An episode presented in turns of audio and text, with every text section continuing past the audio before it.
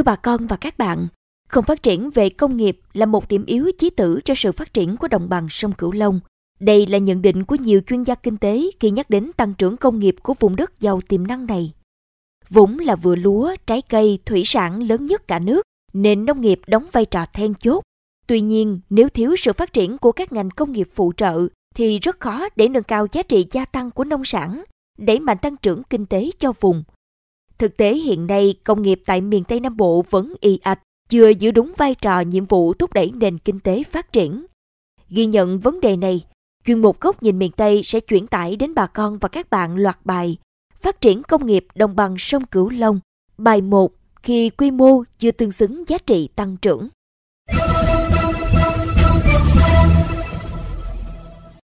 Trong vòng mười năm qua, từ năm hai không một không đến năm hai không hai không, số lượng khu công nghiệp quy hoạch từ bảy mươi tư khu công nghiệp lên một trăm lẻ bốn khu công nghiệp. Số lượng khu công nghiệp đã đầu tư cơ sở hạ tầng từ bốn mươi ba lên bốn mươi sáu khu công nghiệp. Diện tích khu công nghiệp quy hoạch từ hai mươi ba nghìn chín trăm lẻ một ha lên hai mươi sáu nghìn một trăm hai mươi chín ha. Đây là những con số biết nói về tăng trưởng công nghiệp tại đồng bằng sông Cửu Long trong vòng mười năm qua, là con số đáng báo động về sự ì ạch của công nghiệp tại vùng đất chín trồng này. Trong kết quả báo cáo kinh tế thường niên đồng bằng sông Cửu Long năm hai không hai không đã cho thấy, cơ cấu kinh tế của đồng bằng sông Cửu Long trong mười năm qua có sự thay đổi rất nhanh. Đây là một điểm sáng của đồng bằng. Tuy nhiên, trên thực tế thì sự thay đổi chủ yếu ở khu vực nông nghiệp và dịch vụ. Nông nghiệp giảm xuống và dịch vụ tăng lên. Tiến sĩ Vũ Thành Tự Anh, thành viên nhóm chuyên gia kinh tế của Ủy ban Kinh tế của Quốc hội Việt Nam cho rằng, dù dịch vụ phát triển, nhưng nếu dịch vụ cho các hoạt động sản xuất kinh doanh nhỏ lẻ thì không thể là dịch vụ tạo ra giá trị gia tăng cao. Vì thế, vẫn cần có sự phát triển công nghiệp để bổ trợ.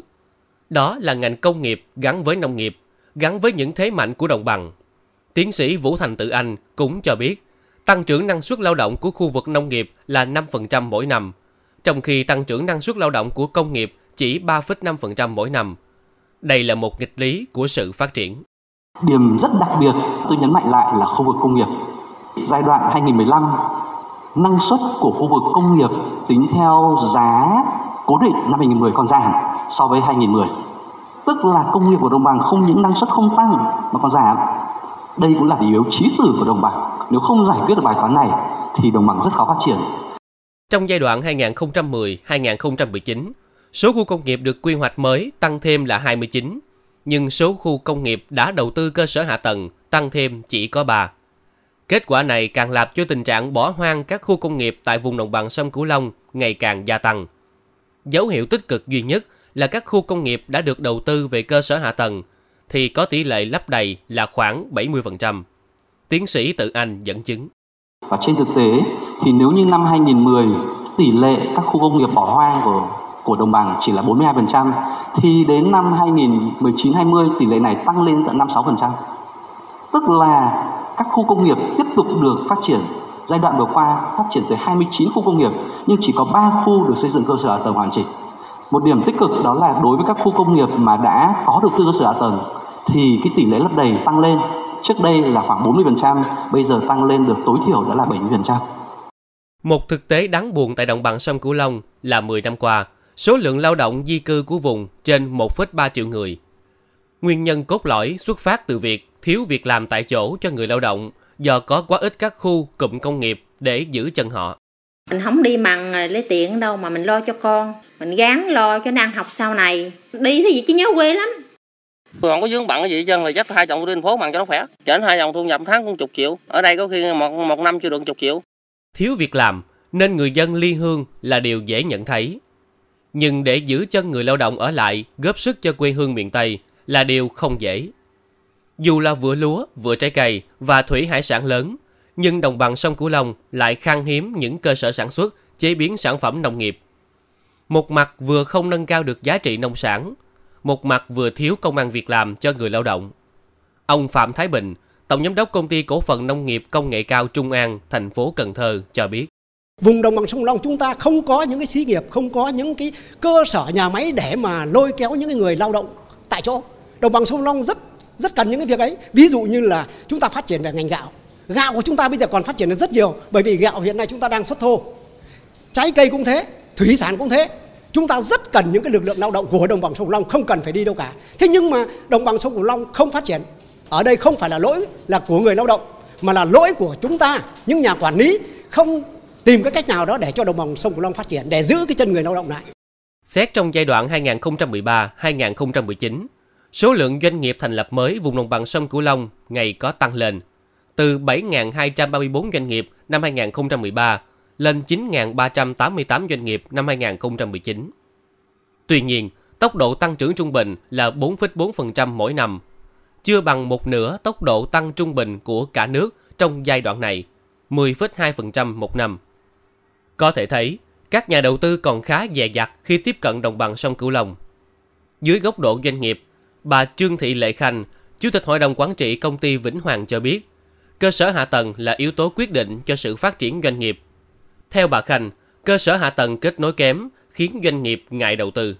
Cơ sở hạ tầng thực sự nó là một áp lực lên doanh nghiệp và nó cũng là một lực cản để thu hút ép đê i đầu tư vào các tỉnh đồng bằng sông Cửu Long.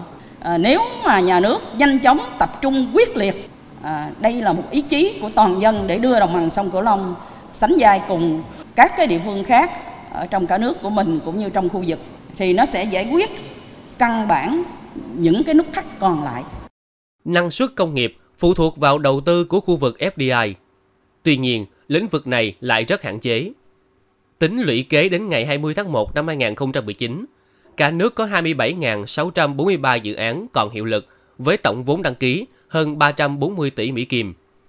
Mặc dù được xem là vùng có nhiều tiềm năng, nhưng tại thời điểm tổng kết ba mươi năm thu hút ép đê i, khu vực đồng bằng sông Cửu Long chỉ mới thu hút được một nghìn bốn trăm tám mươi chín dự án ép đê i với tổng vốn đăng ký chưa đến hai mươi mốt tỷ Mỹ Kim, chiếm sáu phẩy hai phần trăm, xếp thứ năm trên sáu vùng kinh tế, chỉ hơn khu vực Tây Nguyên về thu hút ép đê i của cả nước. Tuy nhiên, cơ sở hạ tầng giao thông là yếu tố quyết định để lót đường cho các nhà đầu tư vào đồng bằng sông Cửu Long. Thế nhưng hạ tầng giao thông nơi đây vẫn chưa được đầu tư đúng mức, dẫn đến lĩnh vực công nghiệp tại miền Tây cũng ì ạch theo. Ông Nguyễn Phương Lam, Giám đốc vê xê xê i Cần Thơ chia sẻ.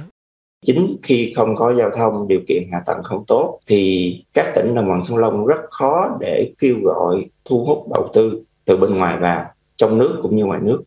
Sản xuất công nghiệp của vùng Tây Nam Bộ hiện nay chiếm tỷ trọng khoảng hai mươi phần trăm giê rờ đê pê năm hai nghìn không trăm mười tám của vùng. Các ngành công nghiệp chính là chế biến lương thực thực phẩm, chiếm sáu mươi lăm phần trăm cơ cấu công nghiệp vùng. Nhóm ngành công nghiệp phụ trợ cho sản xuất nông nghiệp có vai trò không nhỏ trong hỗ trợ nâng cao năng suất nông nghiệp cũng như tạo cơ cấu công nghiệp hợp lý hơn cho vùng, lại có đóng góp rất mờ nhạt. Kết quả từ mô hình thí điểm cơ giới hóa ruộng lúa hay phân tích của Trung tâm Khuyến nông Quốc gia cho thấy, công nghiệp phụ trợ cho sản xuất nông nghiệp và cơ khí nông nghiệp công nghệ cao của vùng có tiềm năng phát triển rất lớn, nhưng lại chưa được đầu tư đúng mức, khiến chúng ta thậm chí thua ngay trên sân nhà.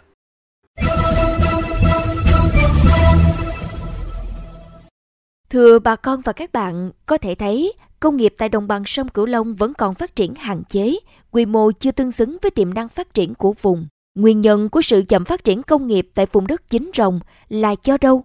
Mời bà con và các bạn cùng theo dõi tiếp tục loạt bài trong số phát sóng tiếp theo. Và đến đây thì chuyên mục Góc nhìn miền Tây trên Mekong ép em chín mươi mê ga héc cũng xin được khép lại.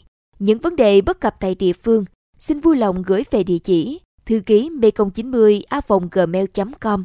Đồng thời, mời quý vị và các bạn cùng lắng nghe kênh podcast chuyên biệt đầu tiên về đời sống của người dân vùng đất phương Nam Chuyện Mekong trên nền tảng thiết bị di động bằng cách truy cập vào các ứng dụng Spotify, Apple Podcast trên hệ điều hành iOS, Google Podcast trên hệ điều hành Android, sau đó gõ từ khóa Chuyện Mekong. Hà Hương và Nguyễn Châu, cảm ơn bà con và các bạn đã quan tâm lắng nghe. Xin chào và hẹn gặp lại!